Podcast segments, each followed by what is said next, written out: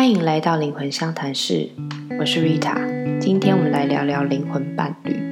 蛮多人应该蛮有兴趣这个词汇的，听起来超浪漫的吧？感觉灵魂伴侣好像是一个和我们注定要在一起的人，是那个你生命当中寻寻觅觅一生所找到那个对的人。仿佛你遇到这个人的时候，他好像就会第一眼就认出来，天雷勾动地火，在你们相处的每一刻都是无比的契合，好像还可以维持一个永远都不会衰退的热情。好，那我们今天要来聊这个主题，当然就是希望可以帮大家破除这样子的一个呃不切实际的 幻想跟目标。怎么说呢？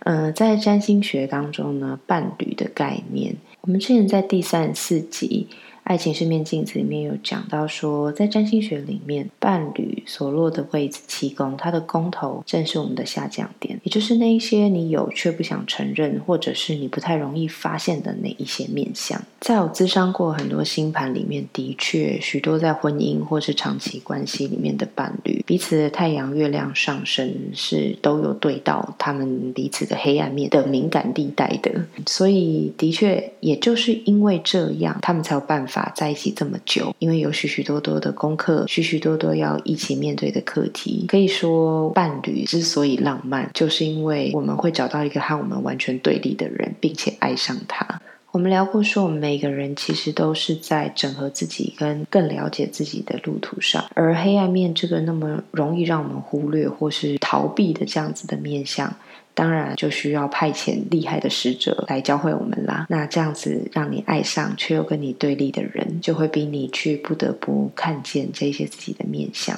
所以，我们呃，婚姻回开头，呃，除非你是一个完全已经整合自己。然后已经完全没有黑暗面的人，不然你怎么可能碰到一个所谓灵魂伴侣，是只有契合的部分，而没有挑起那些你的投射的部分呢？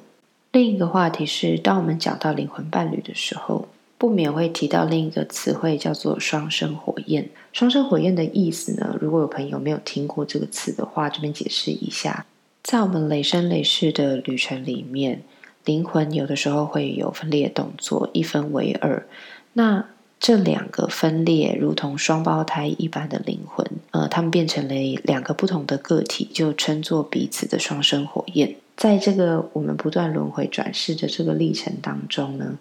灵魂可能会分裂好几次，这样子分裂的两个。这一对也不一定会出现在同个时空里面。大概世界上只有一百个人，可能只有三个人此生会遇到自己的双生火焰。据说，当你遇到双生火焰的时候，会有许许多多熟悉、更神奇的感觉，因为毕竟原本是同个灵魂。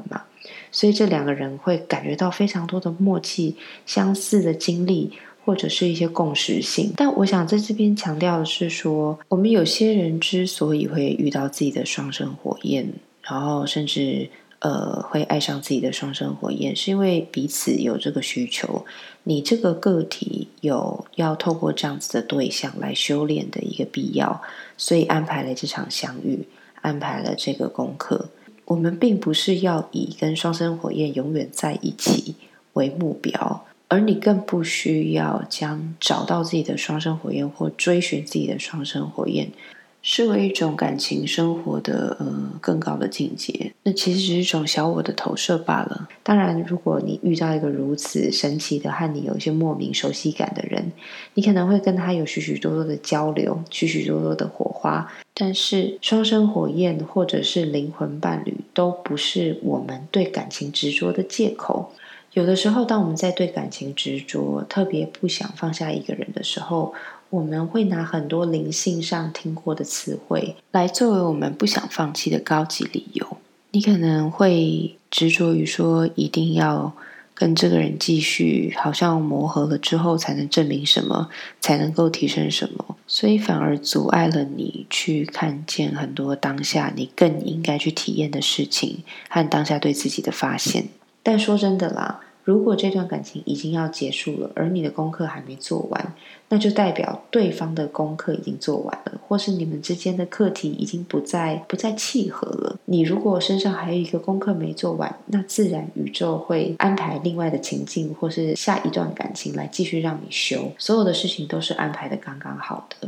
我们不需要去执着于要跟某一个人一定要在一起。因为你认为那是你的双生火焰或灵魂伴侣，基本上也很难去证明这一件事情。也并不是说，如果你遇到自己的双生火焰，就代表哦这个感情或关系比较高级，或者是功课做得比较好，所以才能遇到。这些都跟个人的修行是无关的。宇宙为我们设计这些不同的相遇，其实都只是为了让我们跟不同的人做疗因化果，以及在跟别人的互动和这个彼此的投射当中，帮助你更加了解自己和整合自己，在这个途中修行去做功课而已。如果以这个角度出发的话，其实每一个人都是对的人，不是吗？只要你愿意在这个互动这段关系里面好好的学习提升，这样子服务你灵魂的关系。就是灵魂伴侣才能做到的，不是吗？因为他都是你当下需要做的功课所对应出来那个人，他都是那个当下宇宙派给你、派给你们彼此去发现自己深层的更多面相的那个最刚好的那个使者。放下我们对灵魂伴侣的迷思，把重点放回自己的身上，那么每一个当下都是最好的当下，每一个人都是最对的人。好，我们今天就先聊到这边。有任何其他想听、想聊的，欢迎私讯到我的脸书粉丝专业 R I T A 空格 W E N G 灵魂相谈室，或者是 Instagram 灵魂相谈室。那我们今天就先这样了，下次见，拜拜。